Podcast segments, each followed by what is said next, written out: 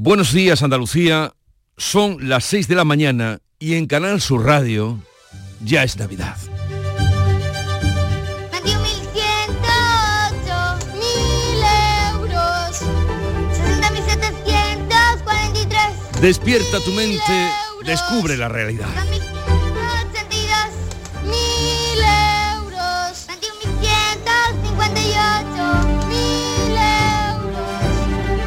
En Canal Sur Radio, La mañana de Andalucía con Jesús Vigorra. Estamos en las primeras horas del invierno de 2023 que ha entrado a las 4 y 27 minutos y vivimos las vísperas de todo. Del sorteo de la Lotería de Navidad que a las 9 de la mañana comenzará en el Teatro Real de Madrid y que podrán seguir por esta radio, que será la manera más entretenida, más feliz, no sabemos si la que traerá más la fortuna, pero será, desde luego, haremos todo lo posible para que sea la manera más entretenida de vivirlo. Estamos en vísperas de la suerte que podría llegar a la casa de cualquiera de ustedes que nos escuchan, de las vacaciones, de los días por venir de viajes y reencuentros, de la Nochebuena, de las lluvias que podrían llegar y de la operación de tráfico que a las 3 de la tarde se pondrá en marcha por parte de la DGT y que prevé 20 millones de desplazamientos en todo el país, 4 millones y medio de viajes en Andalucía desde hoy y hasta el domingo 7 de enero. Como cada año se han establecido varias fases que coinciden con las principales fiestas de Nochebuena y Navidad, fin de año, año nuevo y el Día de Reyes. Y hay también hoy otras noticias, algunas muy tristes, tristísimas, como la muerte de dos soldados este jueves en Cerro Muriano, en Córdoba, mientras hacían unas prácticas de resistencia acuática. La baja temperatura del agua y un fallo en la sujeción pueden ser las causas de la muerte de estos dos militares. También en la bella ciudad y ciudad de Praga, las vísperas de la Navidad se han tintado de sangre y dolor. Un estudiante de 24 años ha matado a 14 personas en la Facultad de Filosofía y Letras de la Universidad Carolina, que tal vez ustedes hayan visitado en alguno de los viajes, y finalmente se ha quitado la vida. Otras 25 personas resultaron heridas, de las cuales 9 se encuentran en estado grave. Las autoridades checas no ven indicios de que el autor de esta matanza en el centro de Praga haya estado vinculado con organiza- organizaciones terroristas. Y ya en Andalucía algo, desde luego, de esperanza desde anoche en la zona norte de la provincia de Córdoba. Los cuatro em, pertenecientes a la plataforma eh, Salvemos eh, por el Agua, Unidos por el Agua, han abandonado la huelga de hambre que mantenían. Exigían una solución al problema que padecen 80.000 habitantes de aquella zona que desde hace nueve meses están sin agua potable. Han depuesto la huelga de hambre cuando llevaban una semana porque ha habido acuerdo, un acuerdo entre Junta y Gobierno para atender y poner remedio a este problema. Ojalá y así sea. En Canal Sur Radio, La mañana de Andalucía con Jesús Vigorra. Noticias. ¿Qué les vamos a contar a partir de este momento con Paco Ramón? Buenos días, Paco. Muy buenos días, Jesús. Y lo primero, vamos a conocer el tiempo para hoy. Pues el invierno ha entrado con sol, lo va a hacer con sol y cielos despejados, vientos flojos del nordeste en la vertiente atlántica y variables flojos en el resto. Las temperaturas suben con heladas débiles, aisladas eso sí, en el interior oriental de Andalucía. La mínima se registra en Granada con un grado y la máxima la van a tener en Huelva, Málaga y Sevilla con 19. Y vamos a contarles que el juez togado militar de Sevilla investiga el ahogamiento de dos soldados este jueves durante unas maniobras en el Cerro Muriano, Córdoba. Los militares desarrollaban un ejercicio en un embalse de la base de la Brigada Guzmán el Bueno. Las bajas temperaturas y un fallo en la sujeción podrían ser las causas de este accidente. Los fallecidos son el cabo Miguel Ángel Jiménez de Villafranca de Córdoba de 37 años y el soldado Carlos León de 24 que llevaba tan solo 7 meses en el ejército. Los buzos de la Guardia Civil recuperaron sus hoy se les van a practicar las autopsias. El ejercicio se desarrollaba en una zona militar, en el embalse concretamente de Guadanuño, a una temperatura entre 2 y 4 grados, tanto en el ambiente como en el agua. Se trata de un ejercicio de resistencia sujetos a una cuerda, van los militares con esa llamada línea de vida que podría haber fallado. La capital de la República Checa, Praga, amanece conmocionada aún por la masacre en su universidad que le ha costado la vida a 14 personas y ha causado heridas a 25, 10 de ellas se encuentran graves. La policía cree que el estudiante de 24 años, que abrió fuego, como hemos escuchado, contra sus compañeros, había matado horas antes a su padre. Actuó solo, sin conexiones terroristas y siguiendo un plan premeditado, inspirado en matanzas similares en el extranjero. Cuando la policía lo acorraló en las dependencias universitarias terminó quitándose la vida. Anoche el primer ministro checo, Pietro Fiala, se dirigía a la nación. Ha sido un acto horrible y sin justificación. Parece haber sido el acto de un pistolero solitario que ahora está muerto. Por lo tanto, no se trata de un acto de terrorismo internacional ni de un grupo organizado. Todo está ahora bajo control. Pedro Sánchez y Alberto Núñez Feijó mantienen hoy su quinta reunión desde que el político gallego está al frente del PP. Cerro Muriano y la oposición española a una intervención en el Mar Rojo se van a colar, seguro, en los temas que socialistas y populares tienen previsto tratar hoy. El encuentro será a partir de las diez y media de la mañana en el Congreso y con los bombos de la lotería ya dando vueltas. En sus encuentros anteriores nunca han cerrado acuerdo alguno. Sobre la mesa, la renovación del Consejo General Poder Judicial, también el sistema de financiación, financiación autonómica, propuesta de los socialistas, y asuntos como la amnistía o el acuerdo del PSOE con Bildu o el acoso a los jueces propuestos por los populares. Las diferencias son conocidas y las expectativas, por tanto, de acuerdo, pocas. A ese encuentro se ha referido el presidente de la Junta de Andalucía, Juanma Moreno. Si el señor Sánchez, por una vez, piensa qué es lo que necesita España y los españoles y deja a un lado qué es lo que necesita Pedro Sánchez y qué es lo que necesita el PSOE, yo estoy convencido que podemos llegar a puntos de encuentro.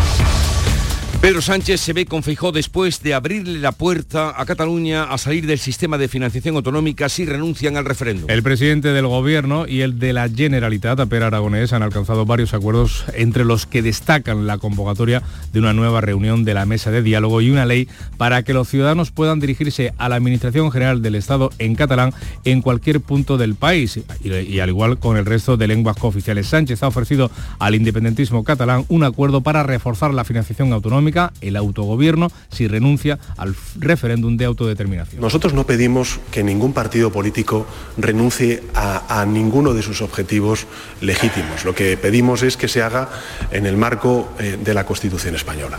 No hay ninguna constitución en el mundo que acepte y asuma en su constitución la segregación de una parte de su país.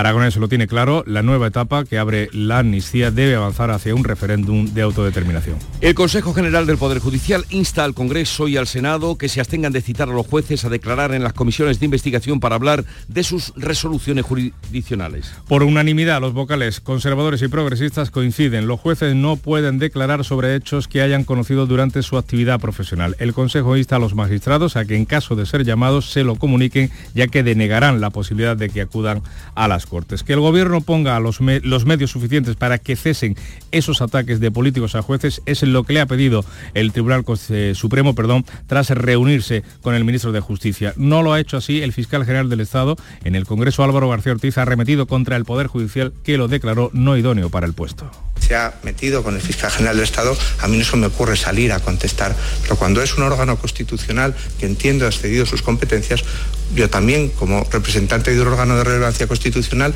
en sede parlamentaria, además, tengo la capacidad de contestar lo que creo que es un exceso.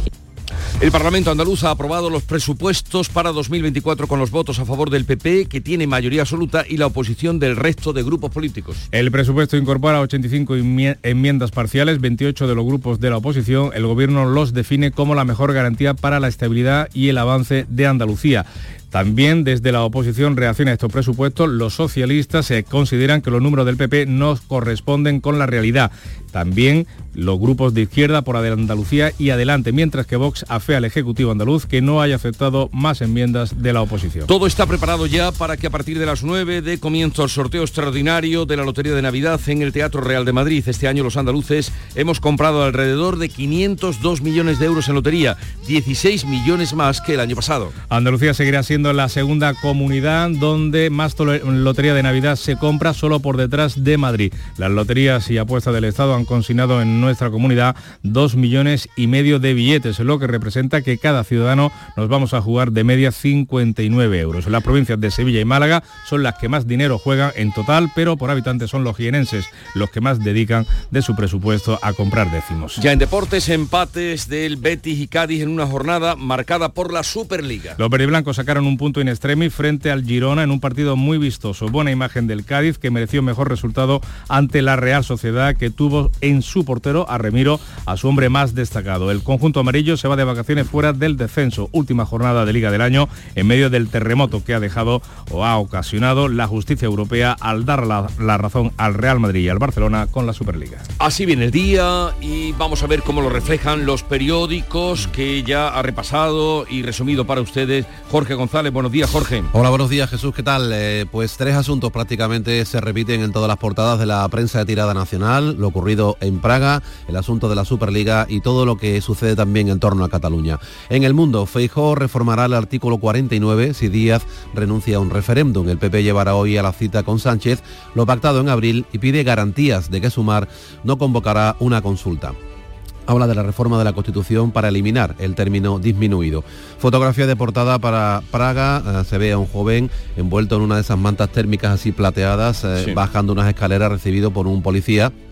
Matanza a la Universidad de Praga, un estudiante eh, asesina a tiros a 15 personas, dice El Mundo. En este caso habla de 15 personas.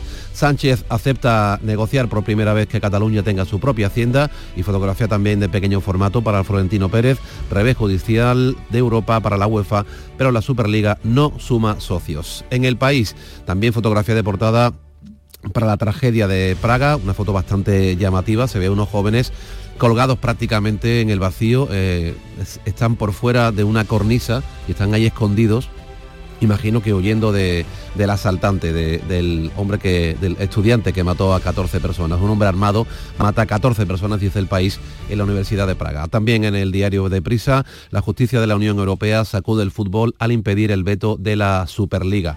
En ABC, la Superliga de Florentino gana en el tribunal pero pierde socios, eso por una parte, y también en la parte de abajo de la portada Sánchez eh, considera el referéndum un objetivo legítimo y acuerda cesiones en la lengua de tributos. Y hay tres fotografías que parecen una sola. En la de abajo, que ocupa todo el ancho, vemos al presidente Pere Aragonés, al presidente catalán, mientras una mujer está cambiando la bandera de España que está al fondo a su izquierda. En la de arriba, Pedro Sánchez, hablando también después de la reunión, con ambas banderas. Y en una pequeña fotito se ve a esa mujer, que es la que se encargó de poner y quitar las banderas según quien estuviera hablando. En la vanguardia, ¿Cuántos Sánchez- trabajos perdidos? Sí, te has dado cuenta, ¿no? La vanguardia, Sánchez plantea avanzar en el autogobierno si se relega el referéndum. Un francotirador desata el terror en el centro de Praga. La derrota judicial de la UEFA y la FIFA da alas a la Superliga y terminamos con la razón, con fotografía en este caso de Florentino. La Unión Europea acusa a la UEFA de abuso de poder y abre una puerta a la Superliga. También foto para Sánchez y Aragonés. Sánchez ofrece una ley plurilingüe y el traspaso del ingreso mínimo vital. El presidente del gobierno escenifica con Aragonés la entrega al independentismo. Pues vamos ahora con la revista La Mirada a la prensa internacional que cada día repasa para sintetizarnos. Beatriz Almeida, buenos días, Bea, ¿qué has encontrado? Buenos días, pues he comenzado por la República Checa, toda la prensa, claro, abre allí con el tiroteo de Praga. El diario Blesk cuenta que la policía trabaja con la versión de que el tirador de la Facultad de Filosofía también es responsable del asesinato de un hombre y un recién nacido la semana pasada. Me voy a Israel, el diario Haaretz eh, dice que aunque jamás se niega a discutir la liberación de rehenes hasta que haya un, cese al un alto el fuego total, eh, Israel continúa intentando promover un acuerdo y cree que la presión militar llevará a la organización terrorista a solicitar una pausa en los combates durante, eh, o sea, dentro de pocos días. La nación de Argentina, fuerte rechazo en el Congreso al megadecreto de Milei. Se gesta una mayoría dispuesta a invalidarlo. De la salud a los alquileres, pasando por los contratos o el comercio exterior, el extenso decreto dictado por Milei deroga leyes y deroga y modifica leyes y apunta a desregular la economía de raíz. En Islandia, la erupción volcánica parecía haber tocado su fin, había dejado de arrojar lava, pero el Morgunbladet, el periódico de la mañana de Reykjavik, publica la declaración de un geofísico de la Universidad de Islandia que dice que eh, parece que el magma está empezando de nuevo a acumularse. La construcción de barreras para proteger, para proteger la central eléctrica la central eléctrica del flujo de lava está casi terminada. Y termino en Gibraltar. El Gibraltar Chronicle habla de optimismo moderado, aunque aún no hay avances en la negociación del tratado post-Brexit sobre la relación entre el Peñón y la Unión Europea. En 25 minutos más. Estamos en las 6.15 minutos de la mañana, aún no llevamos dos horas del invierno del 23. Pongamos un poco de música.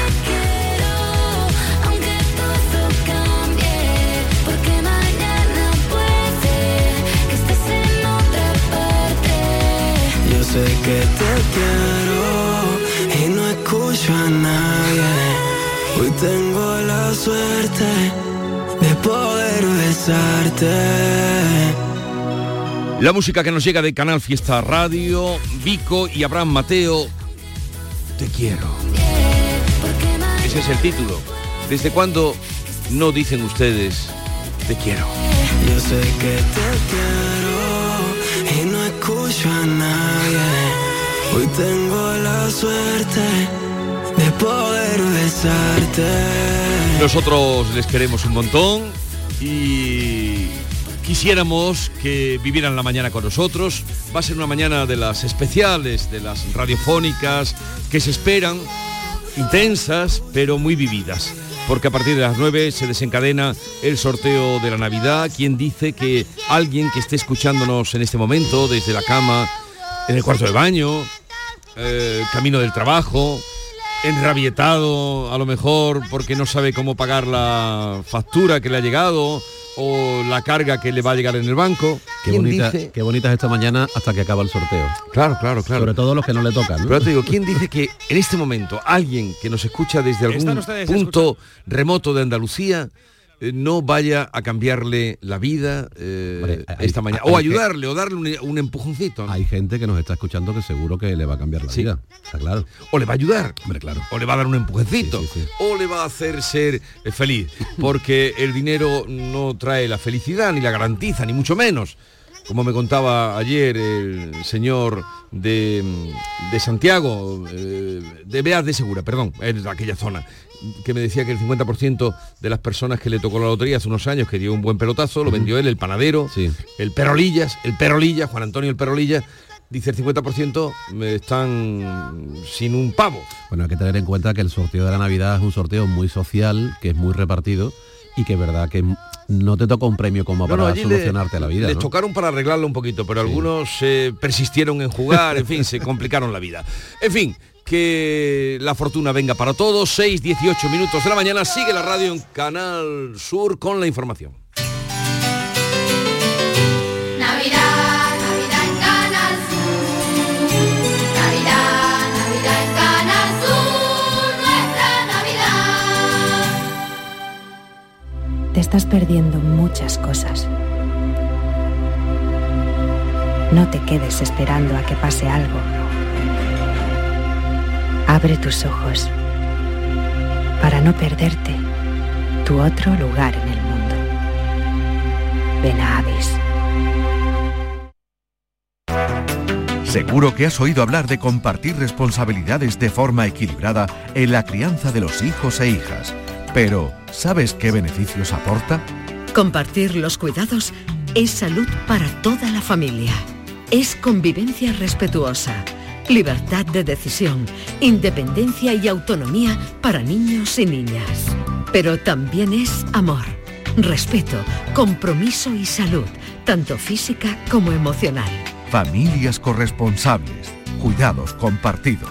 Campaña promovida conjuntamente por la Consejería de Salud y Consumo y la Consejería de Inclusión Social, Juventud, Familias e Igualdad de la Junta de Andalucía, enmarcada en el Plan Corresponsables impulsado por el Ministerio de Igualdad del Gobierno de España. En Canal Sur Radio, la mañana de Andalucía con Jesús Vigorra. Noticias. 6 y 19 de la mañana vamos a seguir ampliando las principales noticias que le han avanzado ya Jesús Vigorra y Paco Ramón desde las 6 de la mañana, aquí en la mañana de Andalucía. El juzgado togado militar de Sevilla se encarga de la investigación de los dos jóvenes militares fallecidos este jueves durante unas maniobras acuáticas que se estaban desarrollando en un embalse en la base militar de la Brigada Guzmán El Bueno, en Cerro Muriano, en la provincia de Córdoba, según ha podido saber Canal Sur Radio. La baja temperatura del agua y un fallo en la sujeción podrían ser las causas de este doble siniestro mortal. Cuéntanos, Javier Ronda.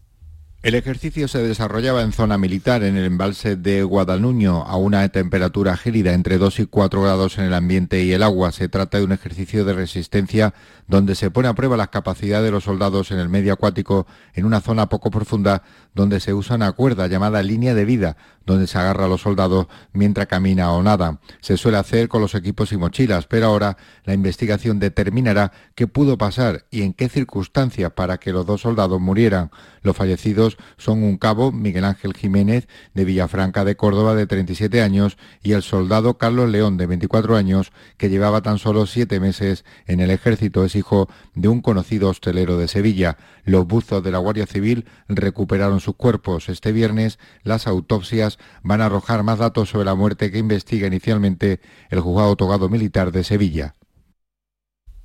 La, capital de la República Checa, Praga, amanece hoy de luto por la masacre de su universidad que le ha costado la vida a 14 personas y ha causado también heridas a otras 25. De ellas, 10 están en estado grave. Mariló Rico, buenos días. Buenos días. La policía cree que el estudiante de 24 años que abrió fuego contra sus compañeros había matado horas antes a su padre. Actuó solo, sin conexiones terroristas y siguiendo un plan premeditado inspirado en matanzas similares en el extranjero. Tenía en su poder un arsenal de armas. Cuando la policía lo acorraló en las dependencias universitarias, terminó quitándose la vida. Las imágenes lo muestran apostado en la terraza de un edificio universitario con un rifle de mira telescópica y disparando a sus compañeros.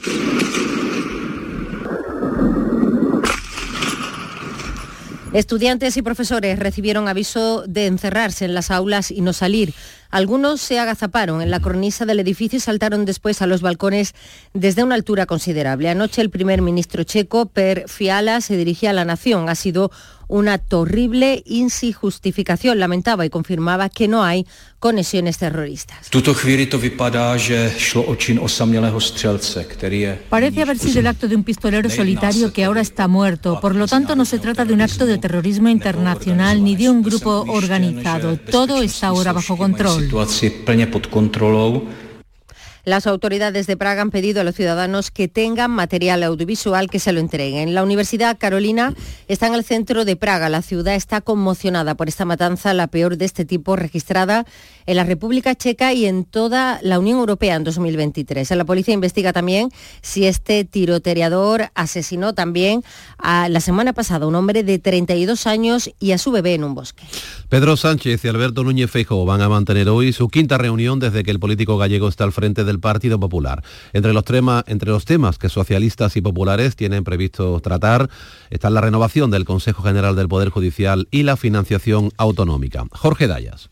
A las diez y media de la mañana tendrá lugar en el Congreso la reunión entre ambos dirigentes que nunca han cerrado acuerdo alguno a partir de sus anteriores encuentros, pese a los intentos. Esta va a ser la tercera vez en la que los dos líderes se den cita en la Cámara Baja, aunque en esta ocasión con Pedro Sánchez como presidente del Gobierno, ya que los dos encuentros anteriores se hicieron en ronda de contactos para la investidura. Sobre la mesa, el órgano de los jueces y el sistema de financiación autonómica propuestos por los socialistas y los asuntos que añaden los populares, como la ley de amnistía, la decisión del PSOE de dar la alcaldía de Pamplona a Bildu o el llamado lawfare. Las diferencias son bien conocidas, las expectativas de consenso son bajas, pero al menos espera un acuerdo en la reforma del artículo 49 de la Constitución para eliminar el término disminuido. A ese encuentro se ha referido el presidente de la Junta de Andalucía, Juanma Moreno, ha dicho que el presidente del Gobierno tiene una gran oportunidad de llegar a un acuerdo con el líder de, el líder de la oposición y demostrar por una vez que tiene sentido de Estado. Que el señor Sánchez, por una vez, por una vez aproveche esta oportunidad. Por una vez piense en España y los españoles por encima de él y del Partido Socialista.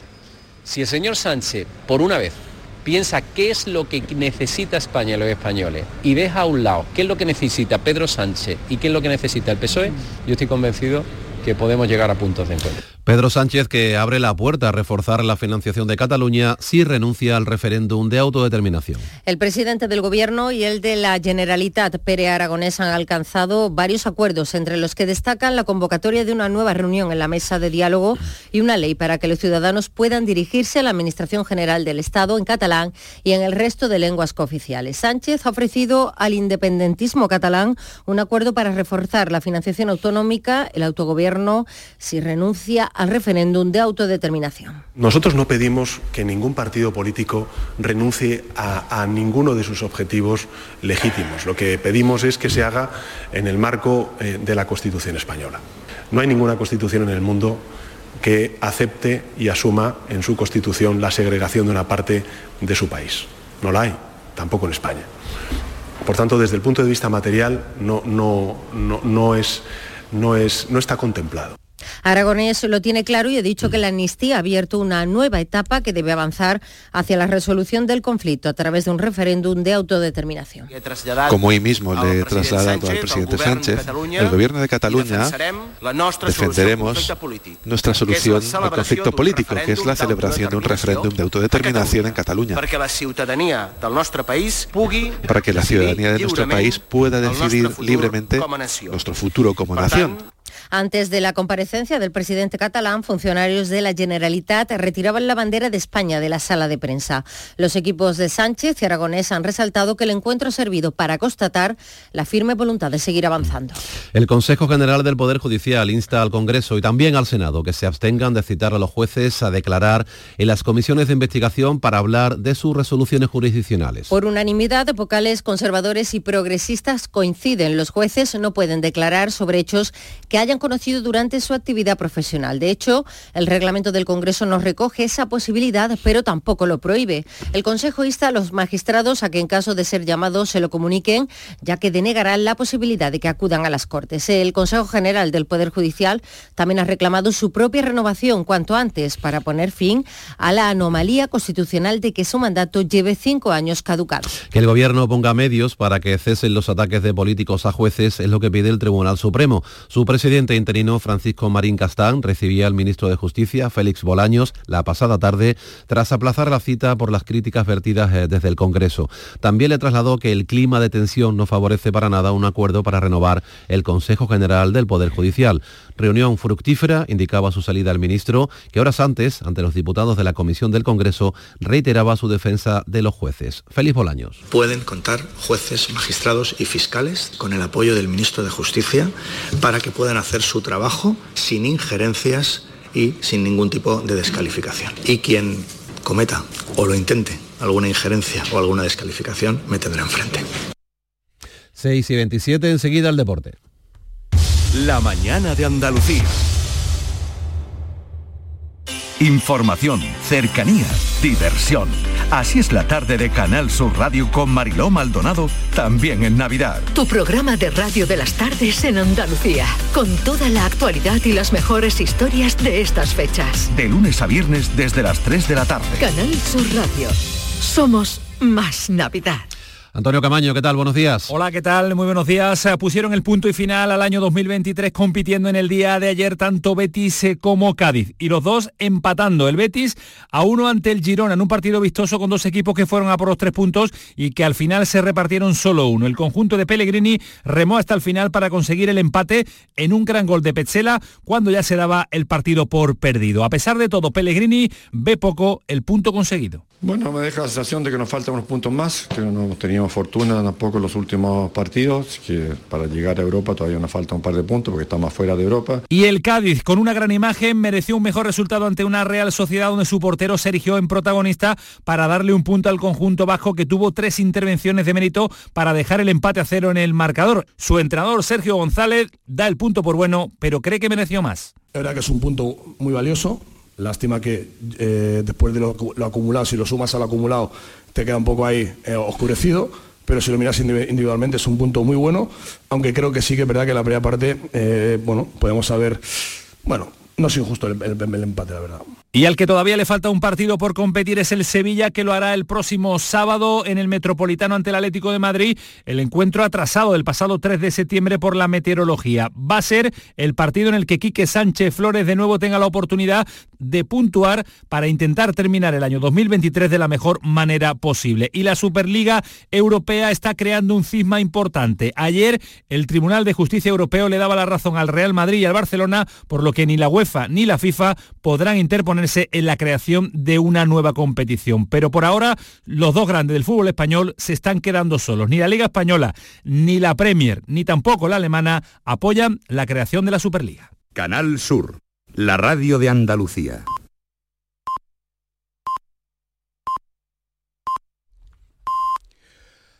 Andalucía despierta. Son las seis y media de la mañana. La mañana de Andalucía con Jesús Vigorra. Y a esta hora, seis y media, vamos a recordarles en titulares las noticias más destacadas que les estamos contando. Lo hacemos con Marilo Rico. La baja temperatura del agua y un fallo en la sujeción pueden ser las causas de la muerte de dos soldados fallecidos este jueves en Cerro Muriano, en Córdoba.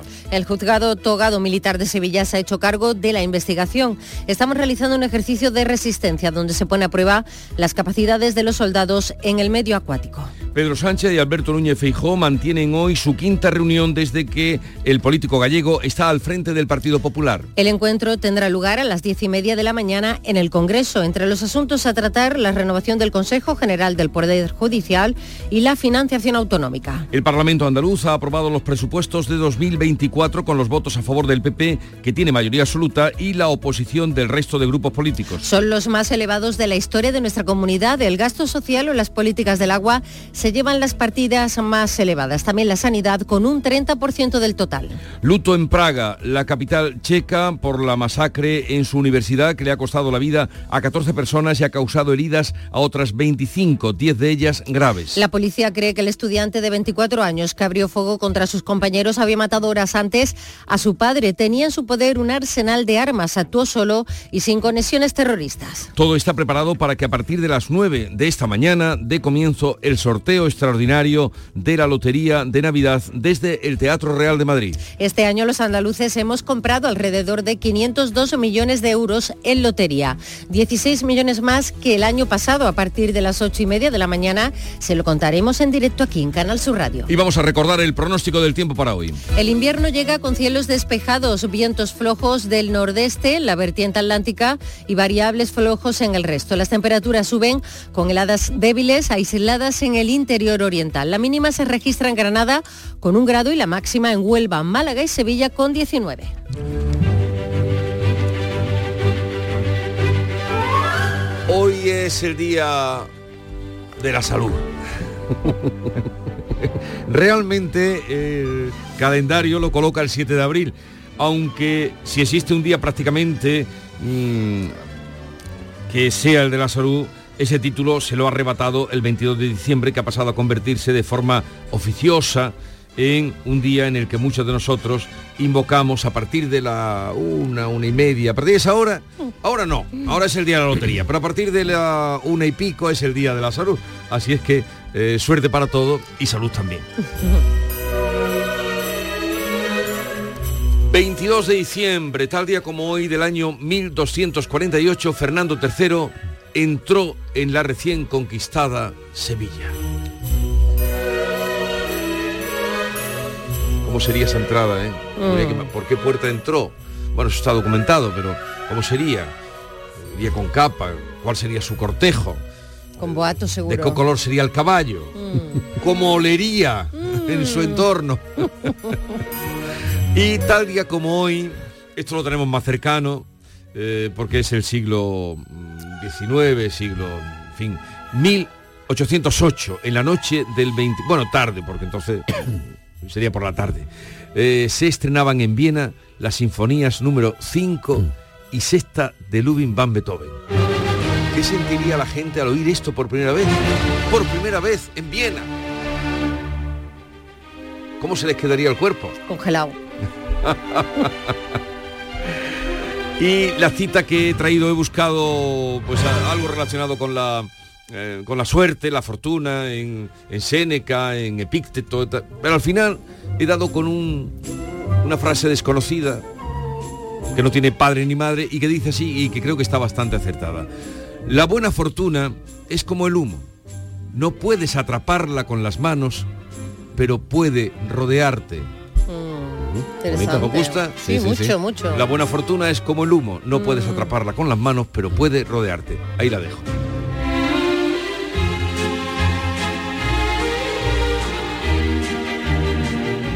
Canal Sur Radio. La violencia de género digital comienza por controlarte. Oprime tu libertad y te obliga a hacer lo que no quieres. Empieza con un mensaje. Termina con una vida. Detéctalo a la primera. Denúncialo. No estás sola. 900-200-999. Pacto de Estado contra la Violencia de Género. Gobierno de España. Junta de Andalucía. Vamos ya con la segunda entrega de la revista de prensa, ahora dedicada a las portadas de los periódicos más destacados de Andalucía. Vamos a comenzar en Córdoba, por supuesto, con el Día de Córdoba, con este titular, conmoción por la muerte de dos militares en Cerro Muriano. La fotografía de portada del Día de Córdoba, pues vemos a una ambulancia del ejército y a un vehículo de la Guardia Civil entrando ayer en las instalaciones de Cerro Muriano. Un cabo cordobés y un soldado sevillano fallecen ahogados mientras realizaban unas maniobras en un embalse. Otros afectados necesitaron atención médica por hipotermia. Como uno de los fallecidos es sevillano, también lleva este asunto su portada Diario de Sevilla. Mueren dos militares en unas maniobras en Cerro Muriano. Eh, un soldado del Viso y un cabo de Córdoba fallecen realizando prácticas en un embalse. El sevillano era el hijo de los dueños de un conocido restaurante del barrio de Los Remedios. También el fútbol acapara una parte importante de la portada del diario. El Villamarín a buen recaudo, empate a uno. La energía, la enérgica reacción del Betis ante el admirable Girona le reporta un punto. Ideal de Almería, la audiencia impone prisión permanente a la madre que mató a su bebé en Vícar. Es la quinta persona que recibe el máximo castigo del Código Penal en la provincia de Almería desde que se aprobó en el año 2015. Y fíjate qué foto lleva Ideal de Almería hoy, Jesús. Los exámenes en la chanca a oscuras. Los 400 alumnos de la Escuela de Adultos se quejan de la falta de mantenimiento e inversión de este edificio. Y se ve un grupo de estudiantes, ya personas mayores, se supone que estudiando o haciendo un examen y se están iluminando con la luz del teléfono móvil, con la linterna del teléfono móvil, porque el edificio no tiene luz. Increíble. Bueno, así está la Y luego cosa. nos quejamos del PISA. Así está la cosa. Ideal de Granada. Europa vuelve a dejar fuera el tren a Motril en el plan provisional hasta el año 2050, con fotografía para el telecabina, el nuevo Al-Ándalus, que ya viaja, dice el Ideal. La foto durante las pruebas ayer. Eh, nos vamos ahora al sur de Málaga. La sequía devuelve la facturación del campo malagueño a niveles de hace 10 años con fotografía de una hermosa langosta en primer plano que mantiene en alto que enseña un pescadero en un comercio en Fuengirola. El titular, menos marisco en las mesas de Nochebuena. Ideal de Jaén. La Universidad de Jaén aprueba unos presupuestos de subsistencia con una subida de tan solo el 0,0 el 0,04%.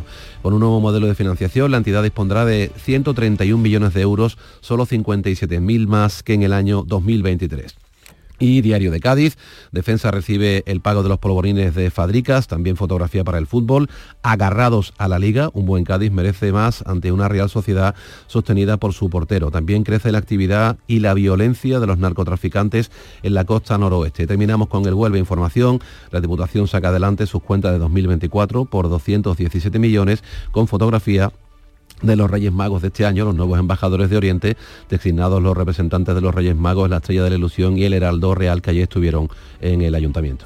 Vamos ahora a la mm, revista de prensa internacional con B. Almeida, 14 muertos, ya lo venimos contando, 25 heridos, 10 de gravedad. Es el balance del tiroteo del jueves en la Universidad Carolina, en el centro de Praga. Vea. El diario Lidovi Novini, Diario del Pueblo, titula Pura maldad antes de Navidad, un padre asesinado y después una masacre en la escuela. Soy David, quiero ir a disparar a la facultad y luego suicidarme, escribió en su cuenta de Telegram el 10 de diciembre. 11 días después cumplió su descabellado plan. Eligió las víctimas al azar y podría haber matado días antes a un hombre y a su bebé en un bosque. El periódico Actualne añade que la policía sabía que este hombre quería quitarse la vida y se dirigía a la facultad donde se suponía que estaba dando clases, pero empezó a disparar en otro edificio. Y el diario Novinki, Noticias, dice que el tirador tenía un enorme arsenal de armas y municiones en el edificio de la Facultad de Filosofía. Si no hubiera sido por la rápida intervención de los agentes, habría habido muchas más víctimas, afirma el jefe de policía.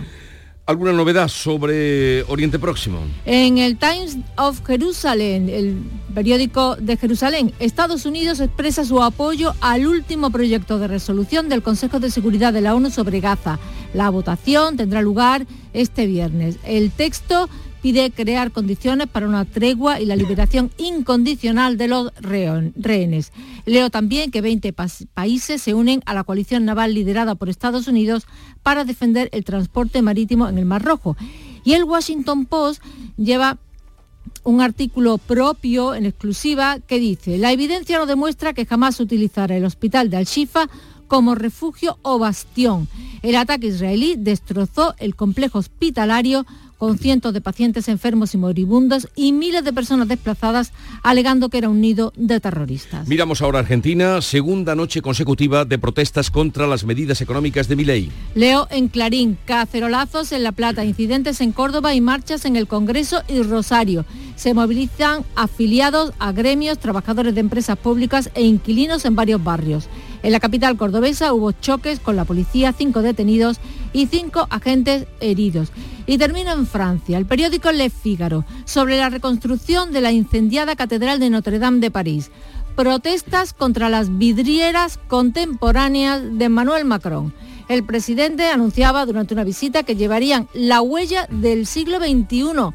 Una petición registra más de 80.000 firmas contra el proyecto el impulsor argumenta que las vidrieras no se vieron afectadas por el incendio y que están clasificadas como patrimonio histórico. ¿Y entonces qué pasa? ¿Que han quitado las que había? Sí, para poner unas nuevas. Las, eh, han, las han sacado a concurso público y, y, las antiguas las llevarán al museo Mm, y pues todo sí. está tras tocarlo todo y tocarlo todo y, y- por ahí va, por ahí va la cosa. en fin, eh, ya cuando los veamos tendremos más argumentos, pero por lo que cuenta hoy, por lo que le vea, ya estamos en el disparate propio. 6.42 minutos de la mañana, sigue la información en Canal Sur Radio. Remate fin de año. Operación ahorro en Rapimueble. Cheslong ahora 299 euros. Dormitorio juvenil 399 euros. Aprovecha chollos como estos en Rapimueble, el líder del mercado. Y paga en 12 meses sin intereses. Más de 200 tiendas en toda España y en rapimueble.com. En Navidad estamos contigo. Donde estés, en casa, con la familia, viendo las luces, de compras, de viaje, paseando, haciendo deporte, porque tienes la app de Canal Sur Radio, con todos los programas que te gustan, las emisiones en directo y tus podcasts. Cuando quieras, donde quieras. En Navidad seguimos contigo con nuestra app. Descárgatela. Tienes todo Canal Sur Radio, Radio Andalucía Información, Canal Fiesta, flamencoradio.com y Canal Sur Radio Música para ti. En Navidad, también contigo. En Canal Sur Radio, la mañana de Andalucía con Jesús Vigorra. Noticias. 6 y 43 minutos de la mañana, el Parlamento andaluz ha aprobado los presupuestos de 2024 con los votos a favor del Partido Popular, que recordamos tiene mayoría absoluta, y la oposición del resto de grupos políticos. El Gobierno considera que estas cuentas, de más de 46.700 millones de euros, dan estabilidad a nuestra comunidad. Informa José Manuel de la Linde. Estas cuentas prevén un crecimiento económico del 2% y la creación de 53.400 empleos. El presupuesto incorpora 85 enmiendas parciales, 28 de los grupos de la oposición. El Gobierno los define como la mejor garantía para la estabilidad y el avance de nuestra comunidad. Las rebajas tributarias, ha dicho Carolina España, hacen que se siga avanzando en competitividad fiscal y que se crezca en un punto hacia la convergencia. Unos presupuestos que siguen un rumbo, el de un gobierno comprometido con las personas, un gobierno comprometido con Andalucía. En Andalucía tenemos ambición, talento y capacidad. Vamos a aprovechar al máximo nuestro enorme potencial para crear más progreso y más bienestar para todos los andaluces.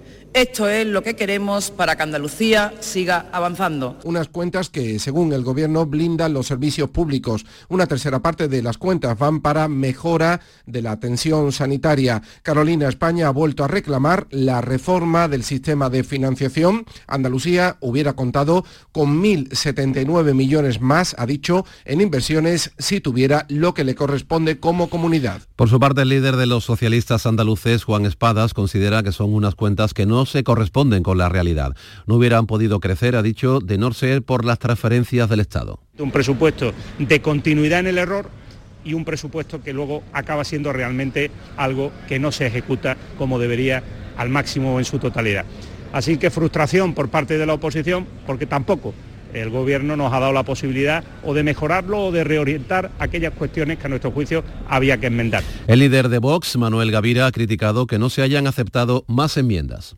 Nos hablan mucho de, que es un gobierno de consenso, un gobierno de diálogo, un gobierno de acuerdos, pero luego le presentamos cientos de enmiendas, concretamente en el caso de Vox más de 670 enmiendas, y el gobierno de Moreno lo único que ha hecho ha sido aprobar un 1%. Es decir, el 99% de las propuestas que le, que le hemos hecho las han rechazado. Para la portavoz de Por Andalucía, Inmaculada Nieto, estos presupuestos no se corresponden con la realidad. Con estos números no se van a resolver los problemas de las listas de espera en sanidad. Con estos números no va a mejorar la situación de las escuelas y de las universidades andaluzas. Con estos números no vamos a tener mejores tiempos de demora en la valoración de la dependencia. En esa misma línea se expresaba desde adelante Andalucía José Ignacio García. Estos presupuestos cristalizan un modelo del Partido Popular en el cual ellos en cada servicio público ven una oportunidad de negocio para unos pocos. Para ellos, la sanidad es una oportunidad de negocio para las empresas sanitarias, la educación es una oportunidad de negocio para las empresas de la FP privada y para la educación concertada. Otros asuntos. El titular de Exteriores, José Manuel Álvarez, ha asegurado que las negociaciones sobre el encaje de Gibraltar en la Unión Europea tras el Brexit siguen a muy buen ritmo, ha dicho. El ministro ha restado importancia al hecho de que el principal interlocutor en el diálogo con el gobierno británico y el de Gibraltar, Pascual Navarro, haya cesado esta semana como secretario de Estado para la Unión Europea. Álvarez confía en que haya un acuerdo con el Reino Unido. Las negociaciones siguen a muy buen ritmo. La propuesta de acuerdo equilibrado y generoso y bueno para crear la zona de prosperidad compartida está encima de la mesa y seguimos en estos momentos hablando y negociando con gran intensidad. Mi deseo personal como ministro de Asuntos Exteriores y como español es que lleguemos a un acuerdo. Evidentemente como se suele decir, para bailar un tango se necesitan dos y para eso se necesita también al Reino Unido. En crónica laboral, Telefónica ha acordado finalmente con los sindicatos la rebaja del ERE, del expediente de regulación de empleo, a 3.400 empleados y el aumento de las indemnizaciones. El expediente de regulación de empleo costará a la compañía entre 1.600 y 2.000 millones de euros. Jorge Dayas. Telefónica se acerca a un pacto final con los representantes de los trabajadores sobre el despido colectivo tras recortar en 550 las extinciones de contrato y aumentar los pagos hasta el 68% del sueldo. Según el principio de acuerdo alcanzado, el periodo de adscripción al ERE tendrá lugar entre el 9 de enero y el 8 de febrero de 2024 y la contestación de la empresa el 14 de ese mismo mes. Las salidas comenzarán el 29 de febrero, aunque está abierto hasta el 31 de marzo de 2025. Según el sindicato UGT, si no se llega al número establecido, habrá salidas de las áreas excedentarias por edad con carácter forzoso. Este ERE, que Telefónica llevará a cabo en sus tres principales filiales del país, Telefónica de España, Móviles y Soluciones, y que afectará a 3.421 empleados, costará entre 1.600 y 2.000 millones, según estimaciones del grupo financiero GVC Gaesco. Todo preparado ya a esta hora sin duda para que a partir de las 9 de la mañana de comienzo el sorteo extraordinario de Navidad en el Teatro Real de Madrid. Este año los andaluces hemos comprado alrededor de 502 millones de euros en lotería. Son 16 millones más que el año anterior. Sevilla, Cádiz y Málaga son las ciudades andaluzas donde más veces ha recaído el gordo. En 18 ocasiones en Sevilla, 12 en Cádiz y 11 en Málaga. En el conjunto de España, el ranking de los lugares más afortunados lo sigue liderando Madrid, que por supuesto, donde más lotería se compra, donde el gordo ha recaído 83 veces en los más de 200 años de historia de este tradicional sorteo. Los anhelos, los deseos de los compradores varían poco o nada de un año para otro. Comprarme un piso. Ay, me voy a hacer un viaje Reparador, sí. Hacer feliz a los demás. Ayudaría a mis padres. Si me toca, pues me, me voy de vacaciones un año. Y como que mi amigo tiene joroba, aquí me lo he traído para que me toque. 95.408. Ya sabe que a partir de las ocho y media se lo contaremos todo aquí en directo, todo lo que ocurra en ese salón de sorteos en Madrid, en el Teatro Real, en Canal Sur Radio. Sepan también que la DGT, la Dirección General de Tráfico, pone en marcha a partir de las 3 de la tarde el dispositivo especial que se prolongará hasta el 7 de enero, el domingo 7 de enero. Se prevén más de 4 millones y medio de desplazamientos de largo recorrido en Andalucía. Si van a coger el coche estos días, por supuesto, mantengan mucha prudencia. Llegamos a las 7 menos 10, momento en el que llega a Canal Sur Radio y Información, la información más cercana. En la mañana de Andalucía de Canal Sur Radio, las noticias de Sevilla con Antonio Catoni. Buenos días, día de la ilusión, día de la Lotería Nacional. Los sevillanos somos los andaluces que más dinero hemos gastado en lotería, una media de 52,68 euros. A las 9 de la mañana va a comenzar el sorteo que les animamos a vivir aquí en Canal Sur Radio. Pero esta jornada también es de dolor en el viso Belalcor por el fallecimiento en unas maniobras en Córdoba del joven soldado Carlos León, día también de luto oficial en la capital por la muerte de Antonio Burgos, que será hijo predilecto de la ciudad. Sus exequias se van a celebrar a las 11 de esta mañana en la parroquia del Sagrario. Acaba de terminar la primera jornada de trabajo de los serenos de Sevilla y en lo patrimonial hay dos noticias importantes. La Fundación Focus tendrá que abandonar el Hospital de los Venerables, que será parte del Museo de la Catedral, y el Ayuntamiento comprará de forma inminente la venta de los gatos, escenario de la leyenda de Becker. El tráfico. Tráfico fluido a esta hora en las carreteras de Sevilla y su provincia. En las últimas horas, dos hombres que protagonizaron una arriesgada persecución con un coche robado que tenía placa falsa en Torreblanca. Ese era el vídeo que realizaba la policía local que los ha detenido. El tiempo para esta jornada. Cielos despejados, temperaturas en ascenso, 17 grados vamos a alcanzar en Écija y Morón, 18 en Lebrija, 19 en la capital donde a esta hora tenemos 5. Enseguida desarrollamos estos y otros asuntos. Realiza Pedro Luis Moreno. Para ahorrar agua, en mi casa nos damos duchas súper rápidas, nada de baños. Y además Cierro el grifo mientras me enjabono. Gracias a tu ayuda hemos logrado reducir el consumo de agua, pero la sequía persiste y la situación es grave, porque no hay agua que perder. Cuida cada gota. Emasesa, tu empresa pública del agua.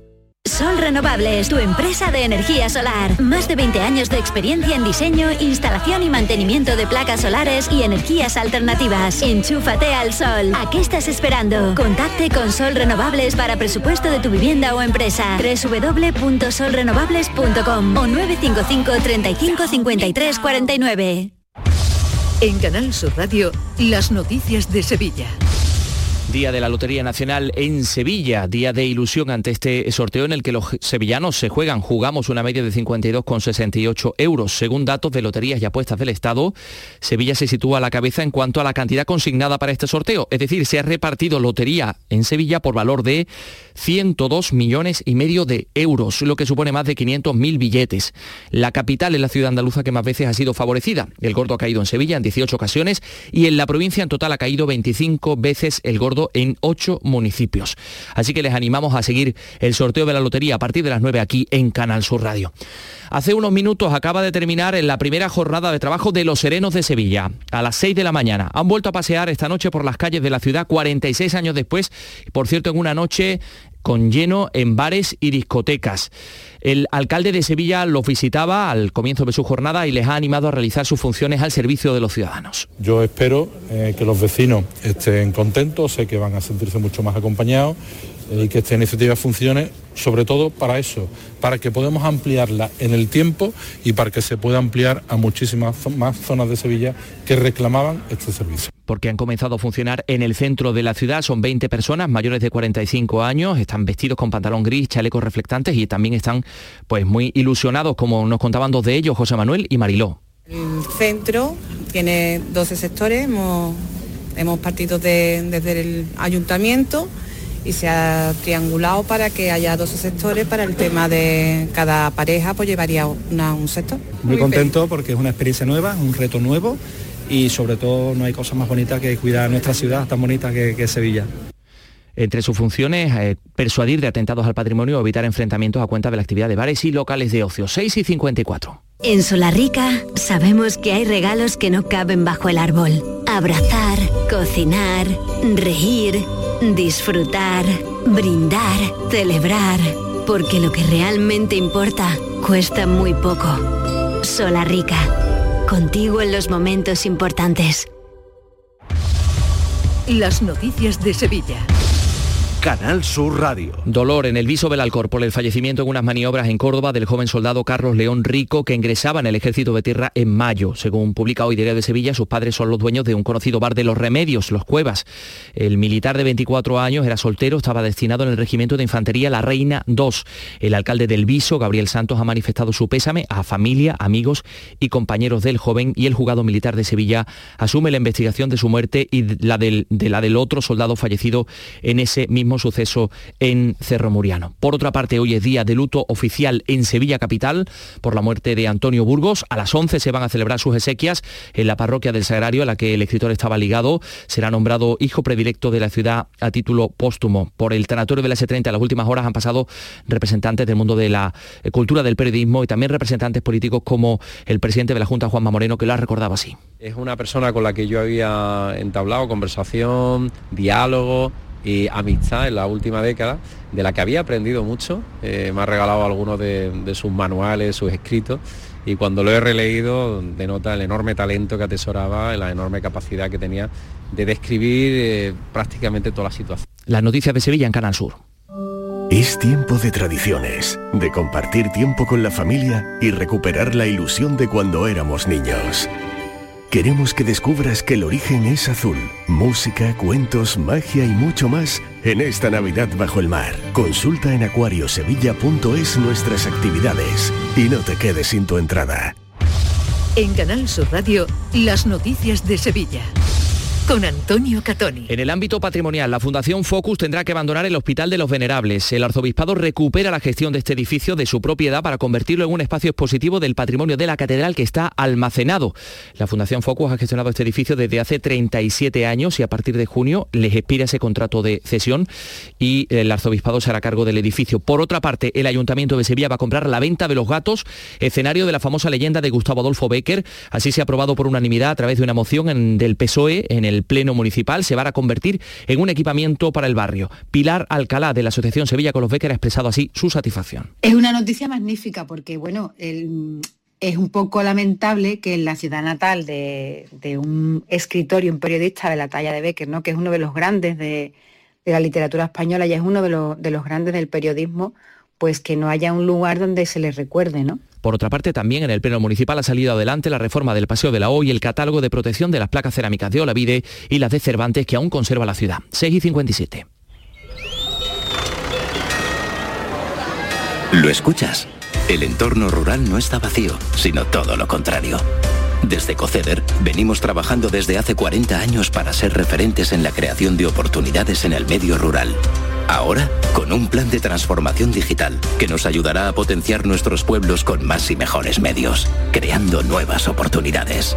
Campaña financiada por la Unión Europea Next Generation Plan de Recuperación, Transformación y Resiliencia Gobierno de España. Porque Sevilla es la ciudad para partir, la ciudad para volver. Entre amigos saldremos a anunciar